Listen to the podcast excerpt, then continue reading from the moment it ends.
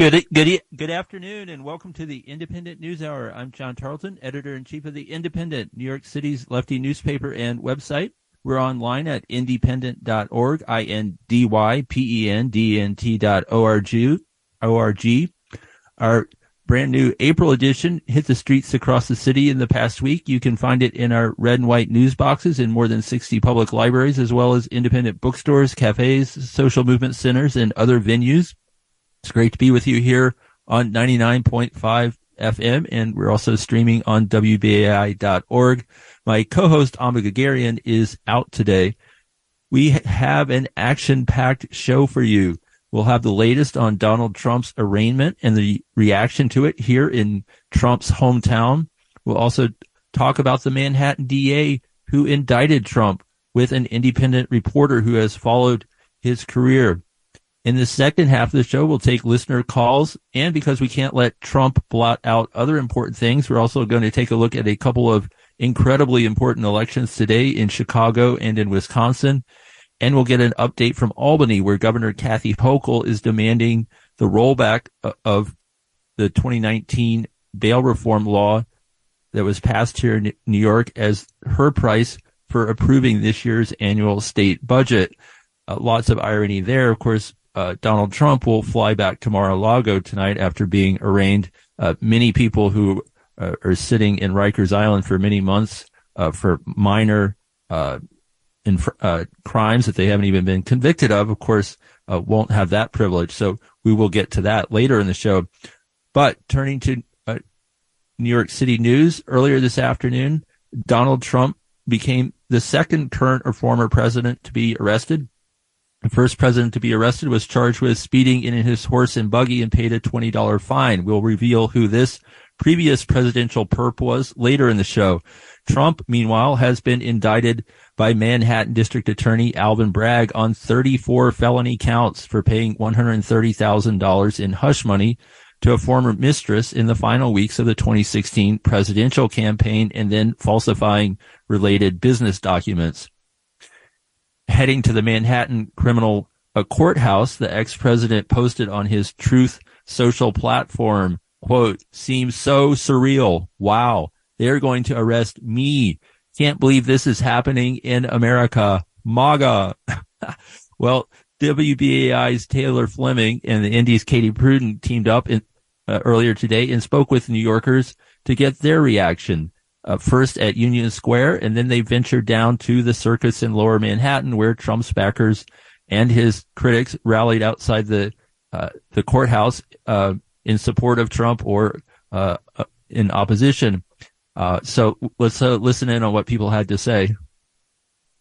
I mean, it's it's amazing that he hasn't been kind of brought to trial before now, or um, yeah, basically there's while in office, I think he did something that was on par with Watergate and uh, deserves to be punished in that way. And why he's walking around the streets is beyond me. He should be in jail. Really should be put away. He's a blight on the American public. Doing things that aren't um, above board and trying to lie about what was happening and the way he talks about women, I think that's an important thread to this as well. But yeah, I'm just curious to. I, I, wish there could have been other things that came out during his presidency that he's charged and arraigned on, and not this. But I think at least it's something. Well, I think that the uh, prosecutor he got to have enough evidence, you know, to go forward with this thing. So uh, I think we're going to be surprised on the uh, evidence that he presents after the uh, arraignment. We want Trump! We want Trump!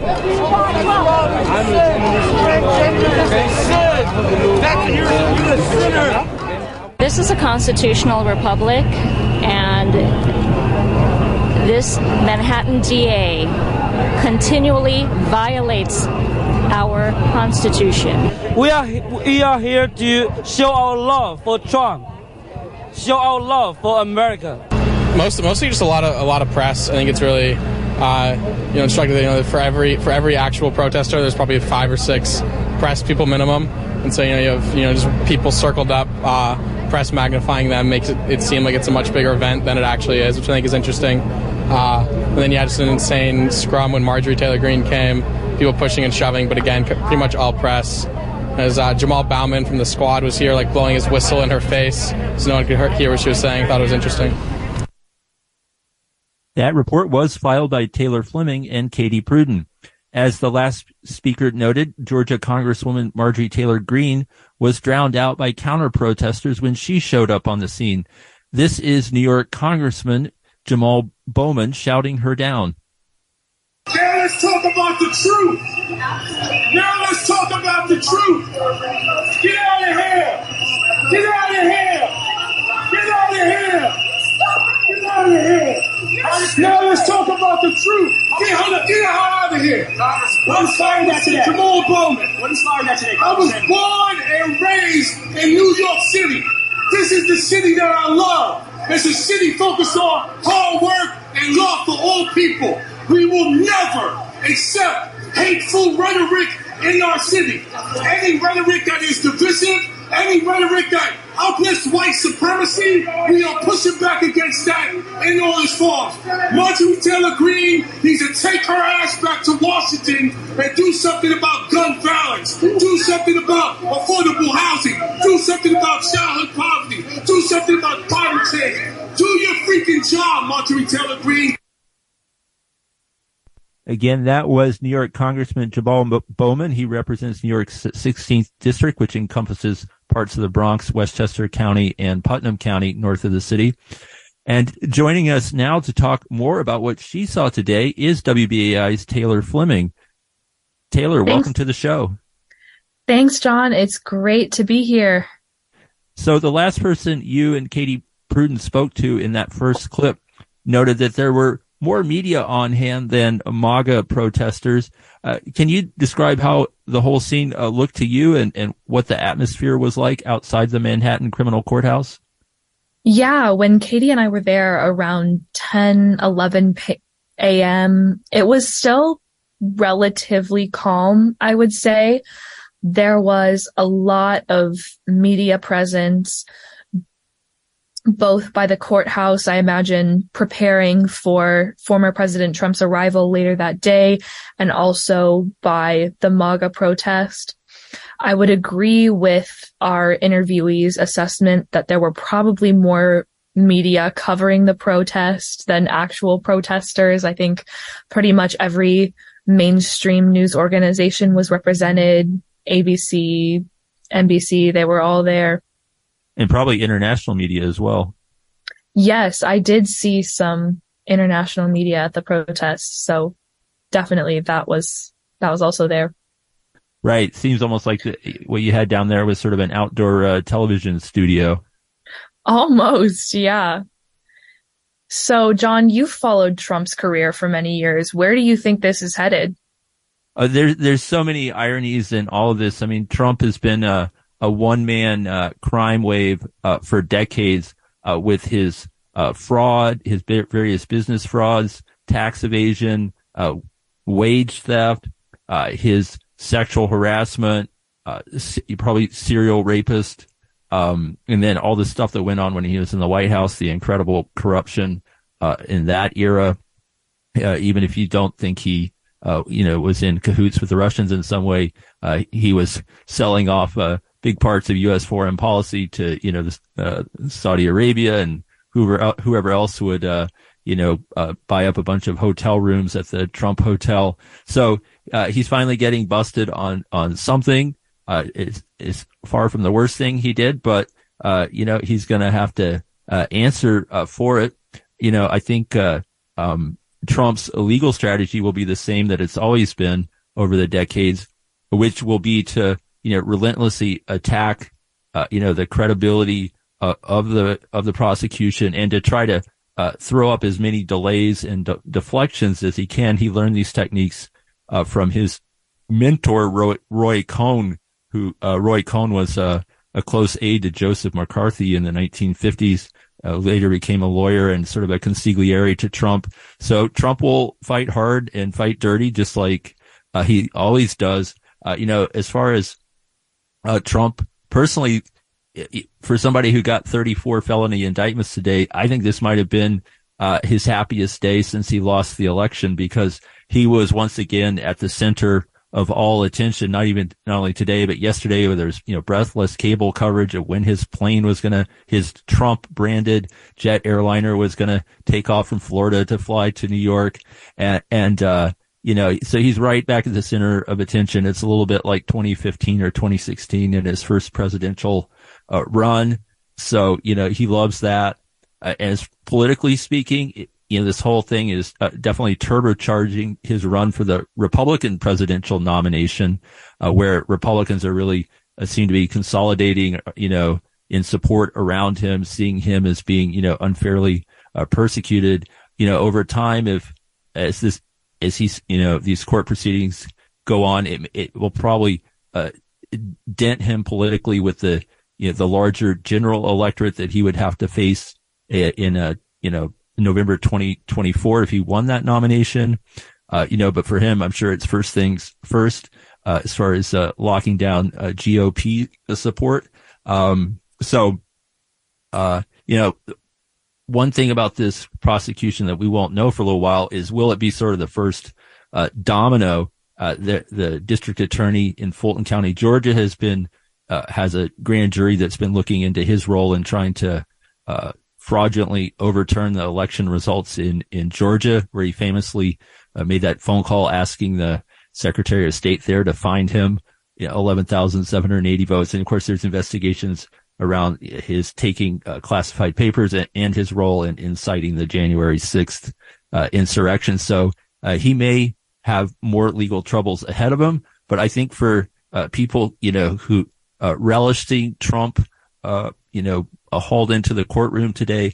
I think ultimately Trump and Trumpism will have to be defeated uh, politically and ideolo- ideologically. It, you know, it, ha- it, it, deeply appeals uh, uh, to uh, you know people who who resonate to white supremacy and a certain uh, you know very old school version of patriarchal uh, Christian America. you know, the majority of the country is moving in a different direction. These people are you know holding on to the past he's able to tap into a lot of their grievances and some grievances, you know, that have some merits around the incredible inequality in this country. And he's very uh, cynical about playing to that uh, as well. And uh, later on in the show, we'll talk about some big elections in Wisconsin today, which have everything to do with whether uh, Trump uh, could possibly uh, win or or just outright steal the election in 2024. But right now, for one of history's you know great con men uh, and and performers. Uh, this was a, a, big day for Trump, but also yeah, a big day for people who've wanted to see him held accountable in some fashion. And uh, I, Taylor, I'm also curious. You were a teenager when Trump was elected president. Uh, what do you make of him and all, you know all of this? Yeah, that's right. I was 14 when he was elected president. So he's definitely the first president I remember following in the news. The 2016 election is the first election that I remember making a big impact on me. I think he has made a huge impact on how my generation, Gen Z, views Republicans and conservatism because the only Republicans, the only conservatives that we have seen in power really on the national stage have been Trumpist Republicans, have been MAGA Republicans. So I think. And, and that doesn't seem too appealing to you and your Gen Z uh, colleagues. Well, I guess we'll have to, we'll have to see how we vote. I think statistically we do tend to lean pretty, pretty, uh, democratically for now. So we'll see if it sticks. But I think like us seeing Republicans like him on the national stage has definitely shaped how we view conservatism. All right. Well, Taylor, I, I thank you so much for uh, being out in the field today, along with uh, Katie Pruden, and uh, for your uh, report back uh, as well. Uh, we we really appreciate it, and we're going to be back uh, in, after a short music break with our next guest, Indypendent's Ted Hamm, our criminal justice correspondent. He's followed Alvin, the career of Alvin Bragg, the DA who indicted Trump on these 34 felony counts, and look forward to hearing what uh, Ted uh, thinks about all this.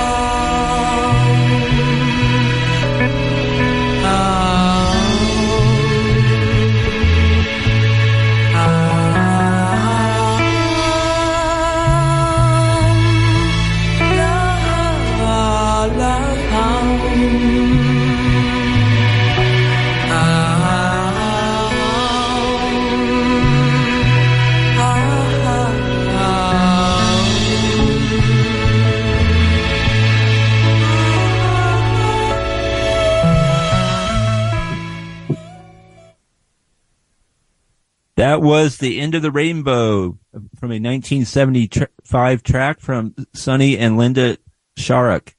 You are listening to the Indypendent News Hour on WBAI 99.5 FM. I'm your host, John Tarleton. Uh, my co-host, Amba Guerguerian, is out today.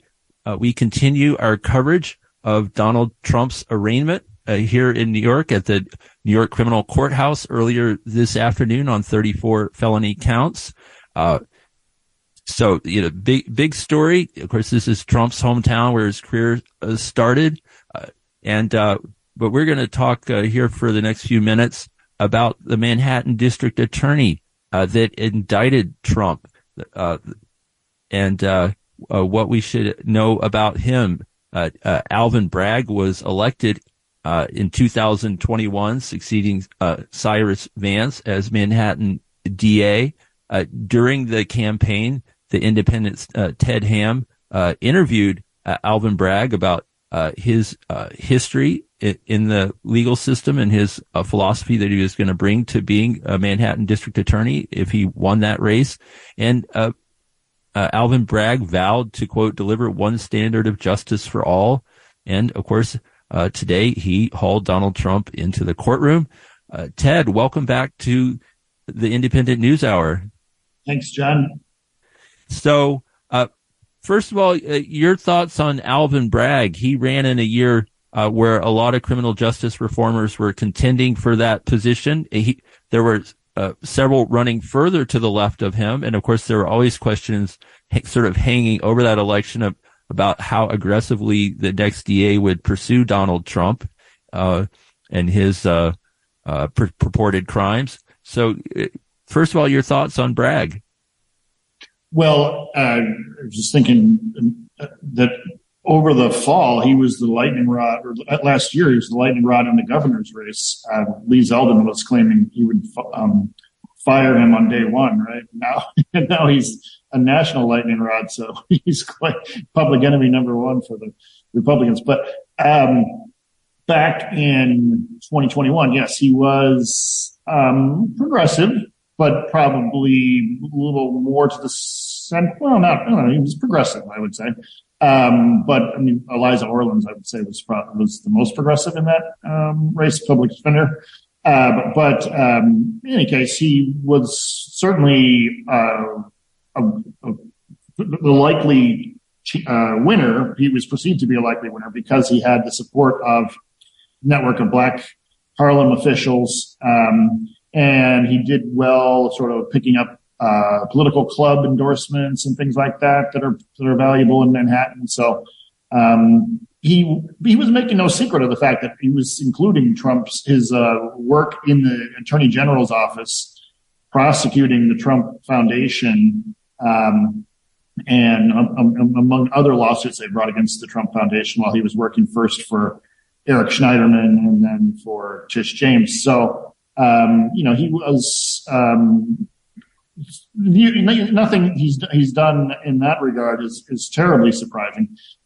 There was the in terms of prosecuting Trump. There was the question of the initial investigation launched by Vance um, that he took over when he took office in 2022, and he didn't go forward with that investigation, which was focused on Trump's asset inflation, right? Something that um, the city's business elite does all the time. So that was um, could have been a more systemic um, problem that he took on, right? That that, but he chose not to complete that invest or go forward with that investigation, and he went with uh, the current one, which is about falsification of business records uh, and so on. So you know, it is holding Trump accountable for the first time uh, ever, I guess you could say. Um, but um, is it really is this a, set of charges unique to Trump, or is this something that will deter future wrongdoing? I don't I don't know. I think it, I think it might be a specific set of circumstances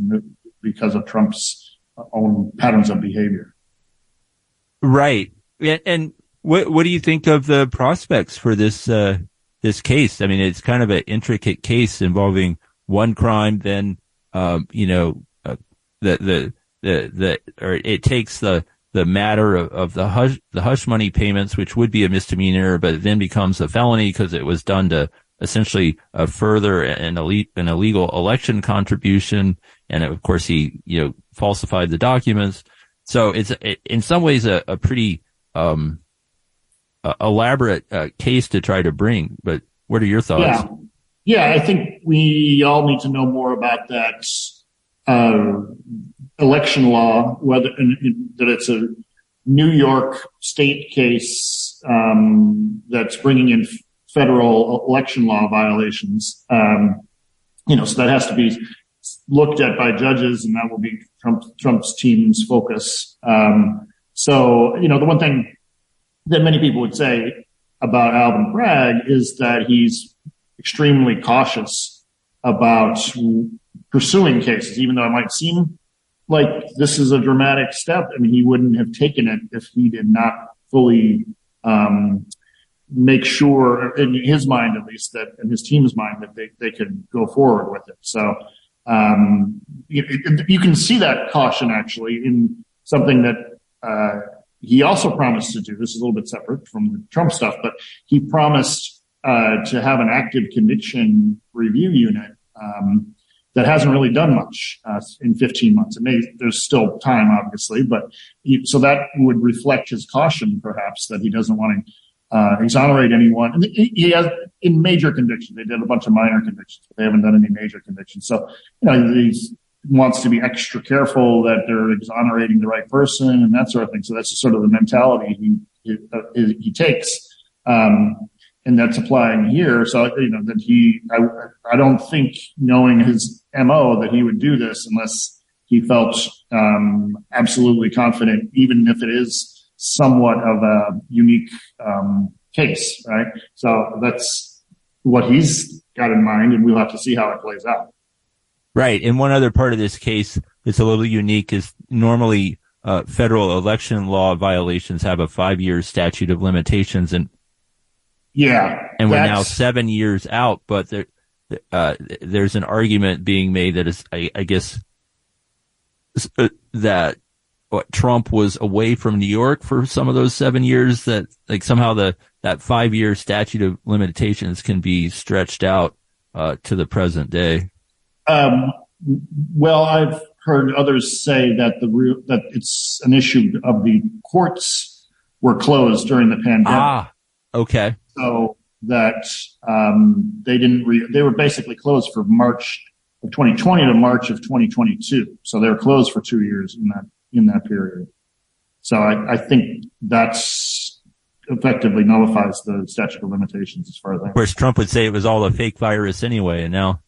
Okay, well, yes, he says a lot of things. fake virus used to justify a you know a fake prosecution. Uh.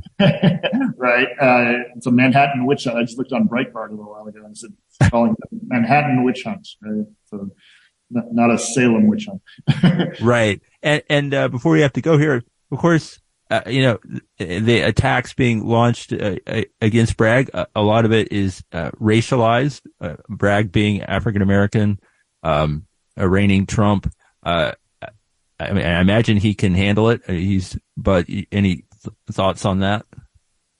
Well, there's there's the racial element. You know, uh, Marjorie Taylor Greene called him a thug, right? She called, called, she called him Eric Adams is thug, which you know he's not, uh, or he's not. He's not close Eric Adams ally. I mean, but he's not, right. I'm just using thug obviously as as, as a racial uh, trope. But then there's also the Soros stuff too, right? So mm. That then that's an anti-Semitic trope of you know uh, the idea being that Soros has backed a number of these reformist uh, district attorneys. Well, they they don't point. They, they only point it out when they say Soros backed Alvin Bragg, right? So, mm-hmm. so that, that, they're invoking the specter of a Jewish uh, conspiracy, financier's conspiracy, the puppet master that Al- Alvin Bragg is carrying out his wishes and so on. So, I mean, that's, that's the QAnon, Mar- Marjorie Taylor Greene, MAGA right that everything is some sort of conspiracy. Trump perpetuates that obviously as well. So, right. So, well, and, and uh, th- this case could uh, take a while to unfold uh, with all the legal proceedings. So I imagine there'll be many uh, more opportunities for these people to race uh, toward the gutter. Sure. I mean, it, it, takes, yeah, even if everything goes forward as planned, there, I mean, it's not going to uh, go to trial until at least early next year. And, these things always get pushed back for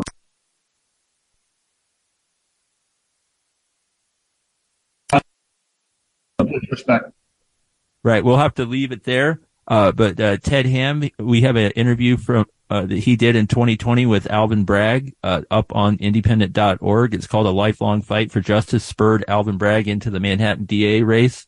Uh, Ted, it's always great uh, to have you here as our criminal justice correspondent, share, you know, sharing your thoughts. Thanks, John. Good to be here. Good luck with everything. All right. Thank you. And we will be back after a, a short music break. And uh, in the second half of the show, we'll take some uh, calls from you, the listener, at 212 209 2877. If you want to get in the queue, again, that's uh, 212 209 2877. Also, in the second half of the show, we're going to get an update from Albany from Assemblymember Phara Souffrant Forrest about all the uh, negotiations going on around the state budget and other very important issues that get lumped into that.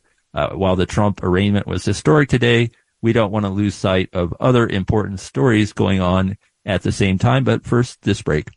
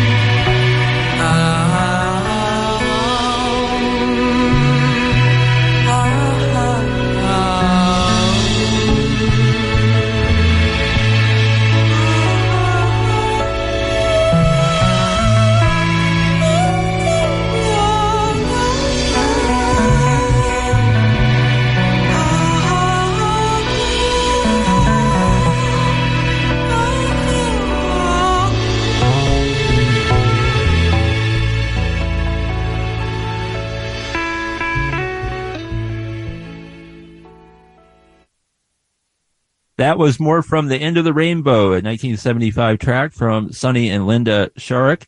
You're listening to the Indypendent News Hour on WBAI 99.5 FM, streaming on WBAI.org.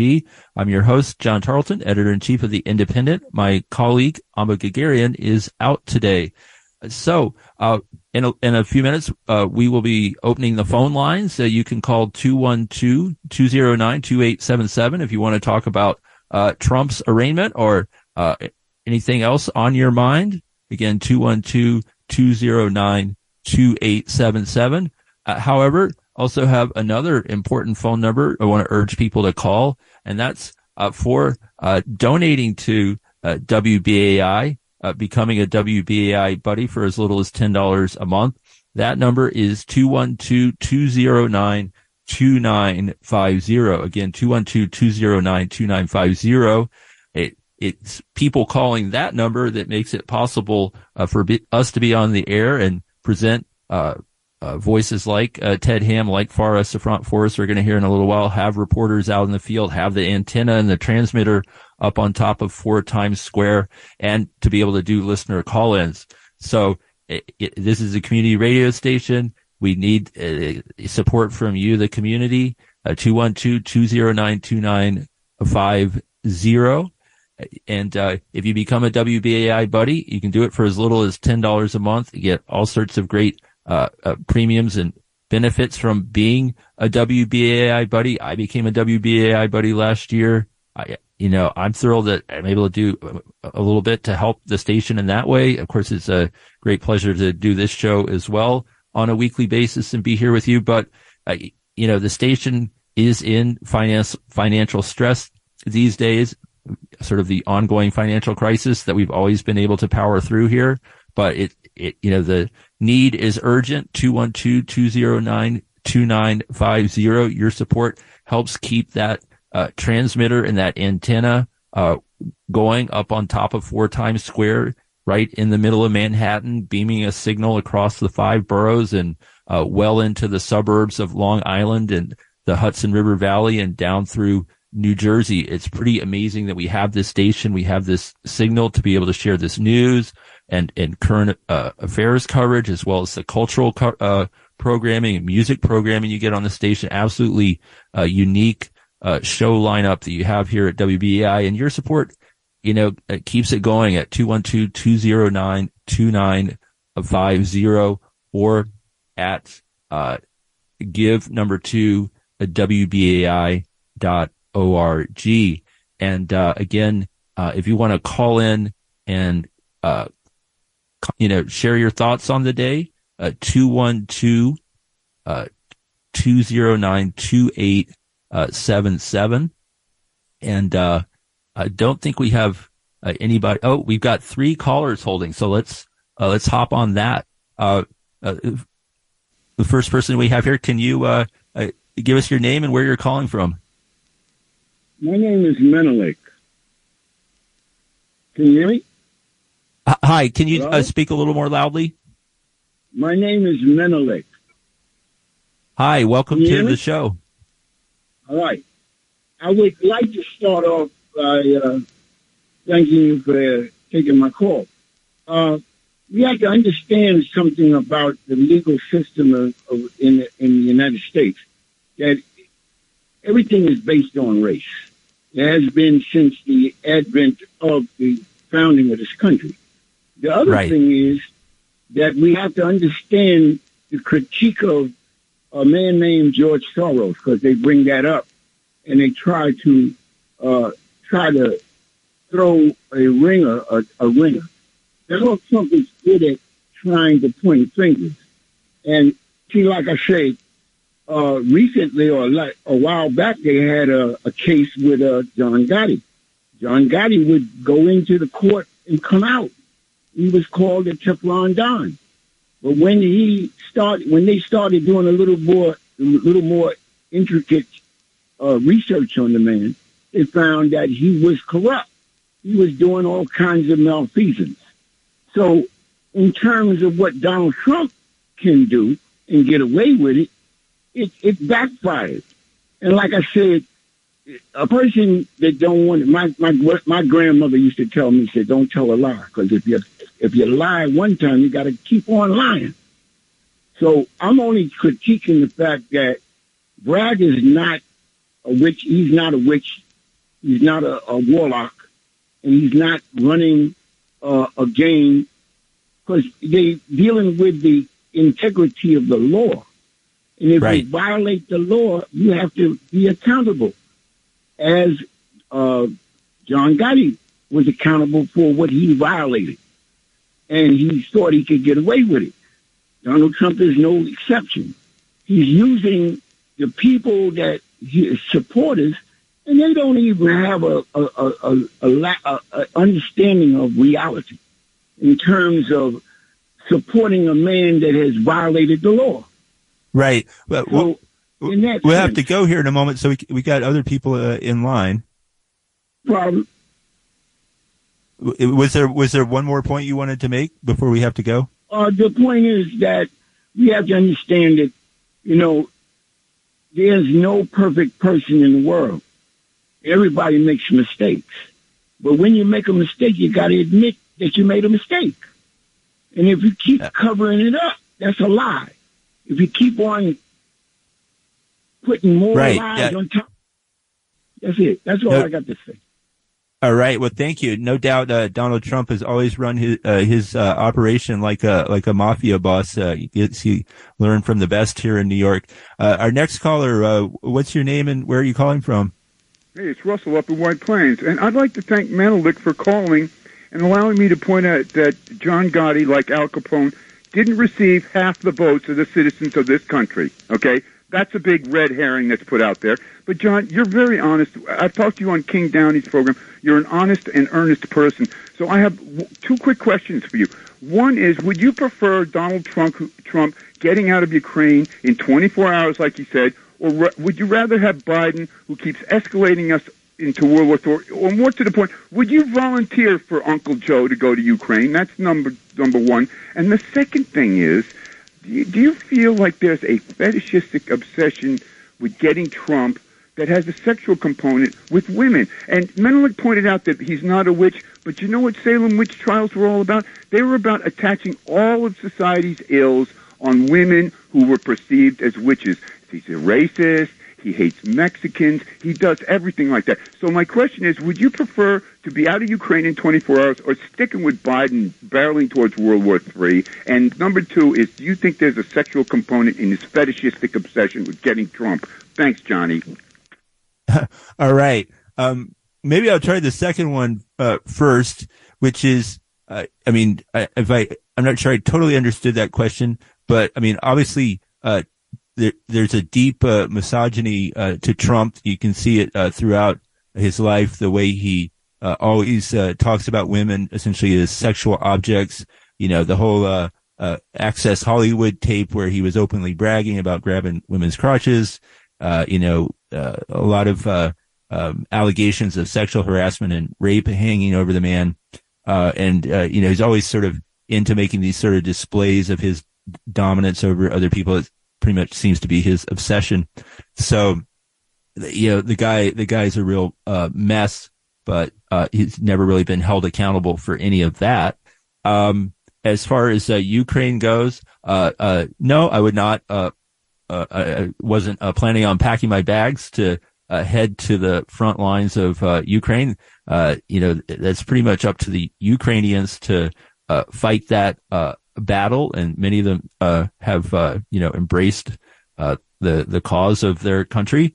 Um, uh, and as far as Trump's uh, promise to get the U.S. out of uh, Ukraine and, and, and that war in 24 hours, uh, you know, I would always treat anything that uh, Trump says as, you know, a, likely uh, being a falsehood. I mean, I think he's appealing to a sentiment uh, that he thinks will help him win votes. I, would just note that at various times in, in his first go around as president, you know, he made promises where he saw political opportunities, such as him promising that when he repealed Obama, Obamacare, he would replace it with something so, so much more better, so, so perfect. And then he never proposed anything. And he also uh, promised to protect uh, uh, Social Security and Medicare. But those, those were always incredibly, to me, insincere promises. And for all his fulminations about the, the deep state and all that, uh, he never really uh, seriously challenged uh, any foreign policy uh, prerogatives of the United States. He had four years to get the U.S. out of Afghanistan, and he, he didn't he didn't do anything along those lines. Uh, so, uh, and it was Biden that ultimately uh, got the U.S. out of Afghanistan. Now, I I do think the U.S. needs to get a lot more serious about uh, peace talks and negotiations in uh, Ukraine, so this war doesn't drag on forever or lead to World War III. But you know, I think for people on the left, uh, you know, the, these, some of these far right politicians like Trump, like Marjorie Taylor Greene and Matt Gaetz, you know, see an opportunity, uh, to, you know, to make an anti-war appeal, but uh, you know, I seriously question uh, their sincerity, and obviously, so much else they stand for uh, is abhorrent. Um, I think we have uh, one more caller for now, and then we're going to want to go to an interview uh, did earlier today with Assembly Member um, uh, Phara Souffrant Forrest with some uh, updates from Albany. Uh, do we have uh, one more listener here? Hi, it's Bill. Hi, Bill. Welcome to WBAI Radio you know, it's a good show. Thanks for taking my call. Thanks for taking calls on this. Russell always has good points. Um, first, you know, most people, as Jimmy Dore is pointing out on his channel, see this as just politically motivated to stop the front runner. And he has a clip of the Mexican president. It's hilarious. He, he's describing it. It's very funny. People should check it out. But I wanted to say, I heard a caller from Harlem and she called up Brian Lehrer on WNYC, and she said something very powerful. She said, "He's um, she has drug dealers in front of her building day and night, selling dr- more than weed right in front of the kids going and coming from school." Mm-hmm. And Alvin Bragg is the first black DA is allowing that to happen in his own neighborhood. And the reason she was angry is because she said white liberals wouldn't tolerate that in our neighborhoods.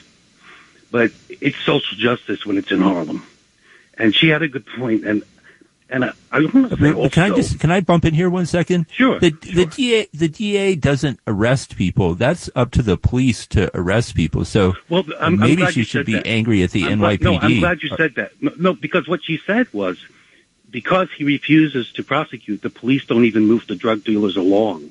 They don't even say, "Okay, guys, let's go." So her kids see the drug dealers day and night and interact with them going and coming from school. So that means they're being pulled into the drug life. And that, she said, wouldn't happen in a white liberal neighborhood. We would never tolerate that. And yet she deals with it. And the last thing I want to say is that in terms of race, you just look at Los Angeles and the, those recording we just heard from the Latino city council leaders calling blacks monkeys, mocking those who are right, blacks. Right. Now that, so we have to stop pushing the lie that, you know, that's being pushed by the left because a lot of blacks don't buy it. A lot of black men voted for Trump because he said to blacks, fight for your own corner. That's what Mike Tyson said when he voted for Trump. He, he learned from Cus D'Amato, you fight for your own corner because other groups, um, as, um, Professor Clarke told Malcolm X, blacks have no friends. They only have people who use blacks. Remember, we, he, he's, um, the great, uh, teacher, John Henrik Clarke. Sure, and that, that that's he's, he's uh, right. that's a viewpoint that uh, Clarence Thomas uh, shares as well. I mean, it's a uh, there's you know that's a viewpoint uh, obviously felt by some, but you know it denies the possibility of any sort of uh, broader coalition to fight to improve social conditions, economic conditions in this in this country. So of course, someone like Trump would you know try to sell that point of view and and maybe have some success, but you know we have uh, black voters to thank for the fact that we didn't end up with a, a Trump second term, despite some of those appeals. Almost 90% of the black vote uh, went against Trump. Uh, you know, we would already be uh, well into a second Trump term if it wasn't for uh, black voters in this country, especially in those swing states. Um, I thank you for joining us tonight, Bill. And um, so, uh, want to uh, pivot back here uh, to New York State politics. Uh, the state budget is currently being negotiated. All sorts of other things get piled into the what they call the big ugly, the final deal that gets agreed to.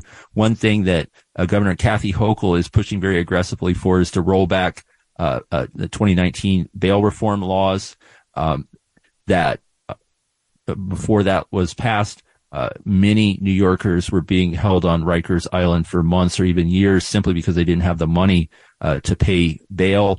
Um, so I spoke with uh, uh, Forrest for his second term assembly member, a Democratic Socialist who uh, represents the 57th Assembly District in Central Brooklyn.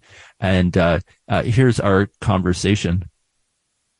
Assembly member Phara Souffrant Forrest, welcome back to WBAI Radio.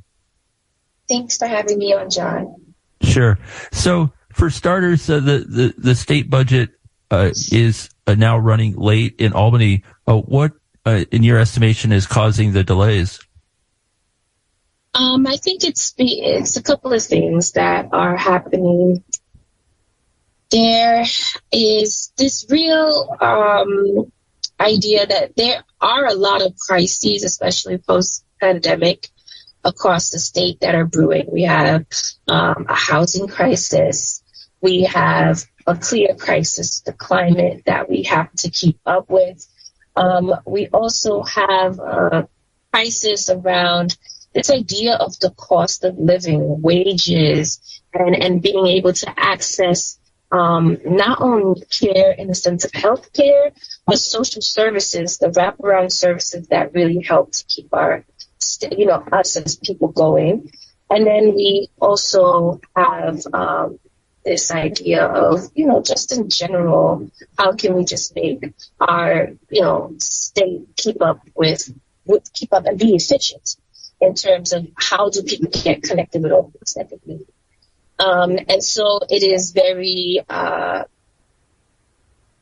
very disappointing. I think it's almost to the point where it's criminal at this point, where we have a governor that is holding up all of these topics because she wants to, she calls it a rollback on bail reform but what she's actually proposing is a complete turnaround beyond repeal of the bail reform laws of 2019, but to go before that, um, back when the you know Republicans had changed the law, the some of the bail laws back in the 1960s, 50s. So, yeah, that is really what is what this budget system budget is looking at at this point. It's really the governor holding us, working people, um, us black and brown people hostage to push for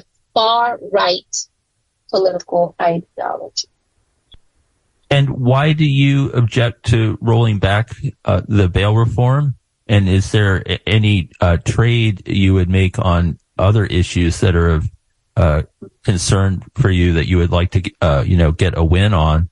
A like uh, good cause eviction that you would uh, entertain making? Okay, let me let me pause there for a second, John. Um, just to make sure that everybody understands, this process, this budget process, is really in the hands of the governor. The governor has to speak on the issue, uh, on her priorities, and then we as legislature respond.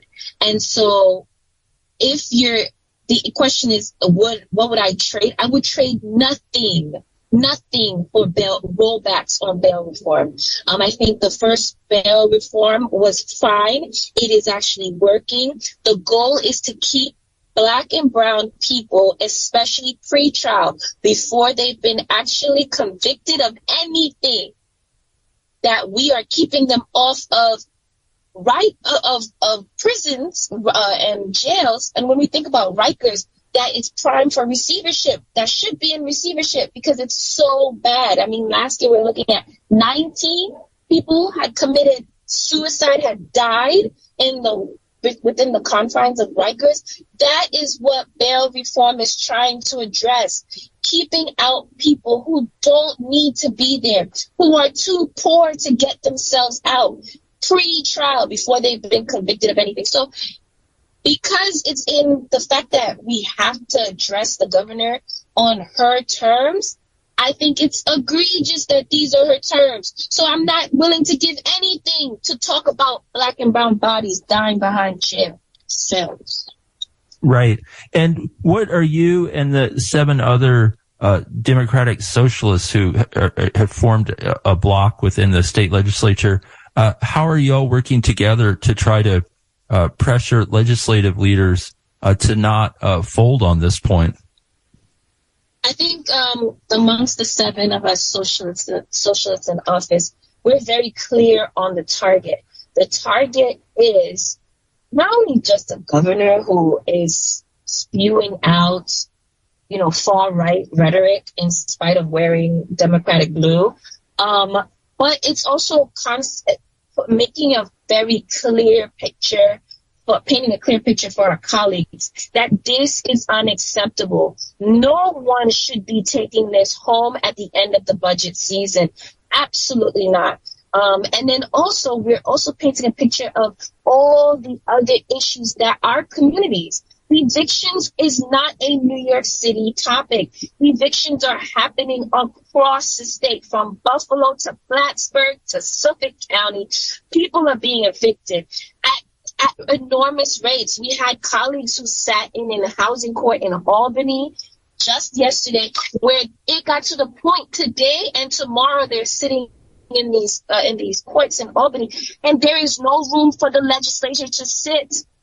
The uh, my colleagues had to get up and give room for because tenants are filling up the courthouse and evictions are happening at a, a speedy rate. And this is what it takes. This is this is the this is what SIOs and you know socialists in office do. We bring the issues forward, and then we challenge our colleagues to answer to those issues.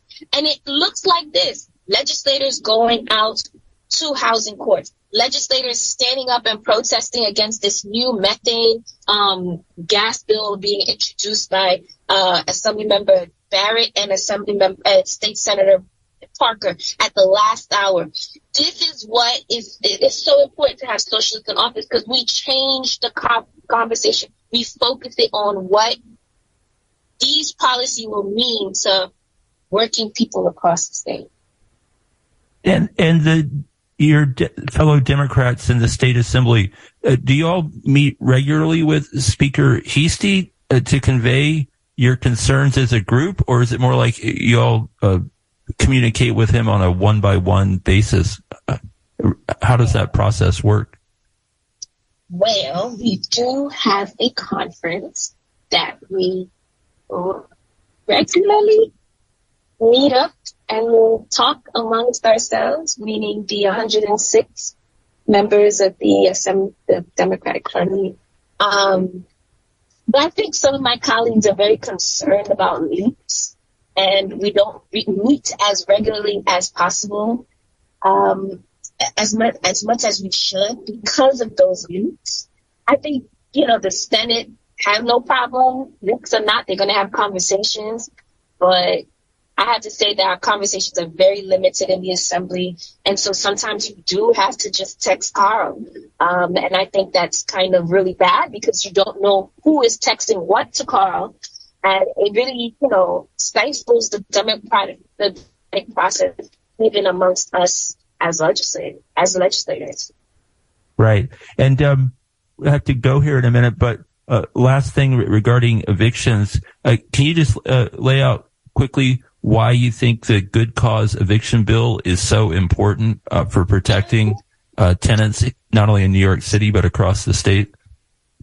Right, and so you know when you talk about housing um, is public safety, we're talking about what it means to stabilize a community people who are facing evictions, that is, they're facing violence. And so it is very important for us, especially with a governor that's so fixed on public safety, for her to understand that good cause is a public safety bill.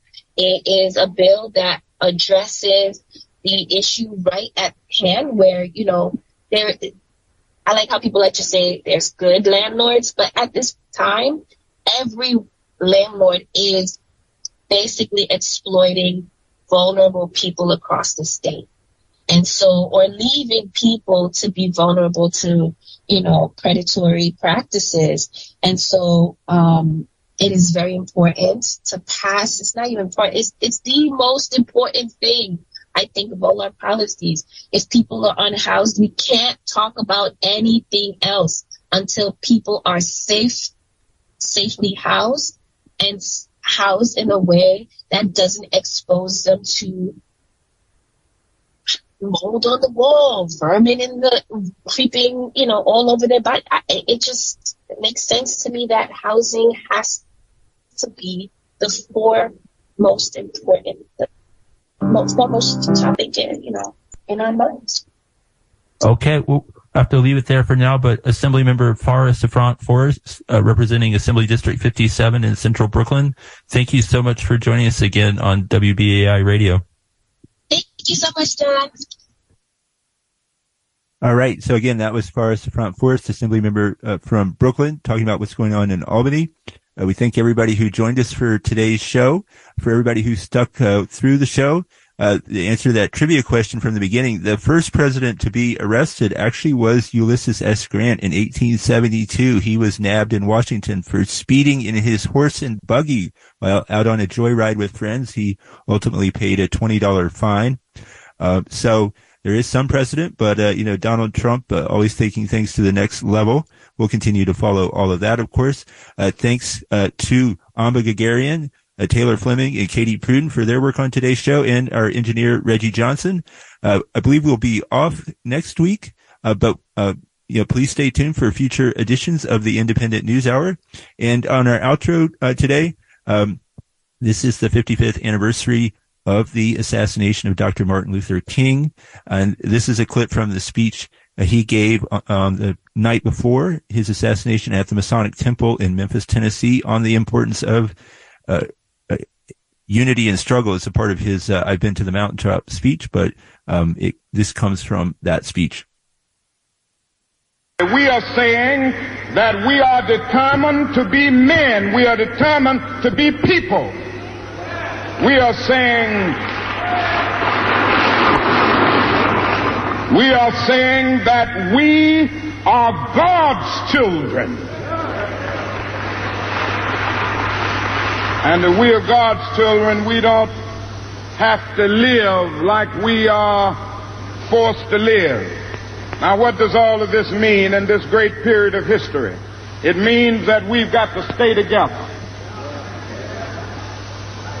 We've got to stay together and maintain unity. You know, whenever Pharaoh wanted to prolong the period of slavery in Egypt, he had a favorite, favorite formula for doing it. What was that? He kept the slaves fighting among themselves.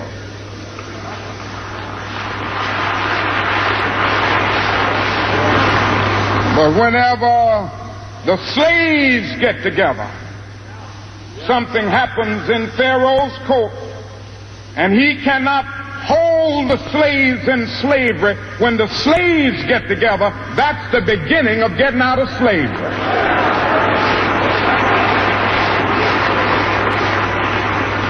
Now let us maintain unity. Secondly, let us keep the issues where they are. The issue is injustice. The issue is the refusal of Memphis to be fair and honest in its dealings with its public servants who happen to be sanitation workers.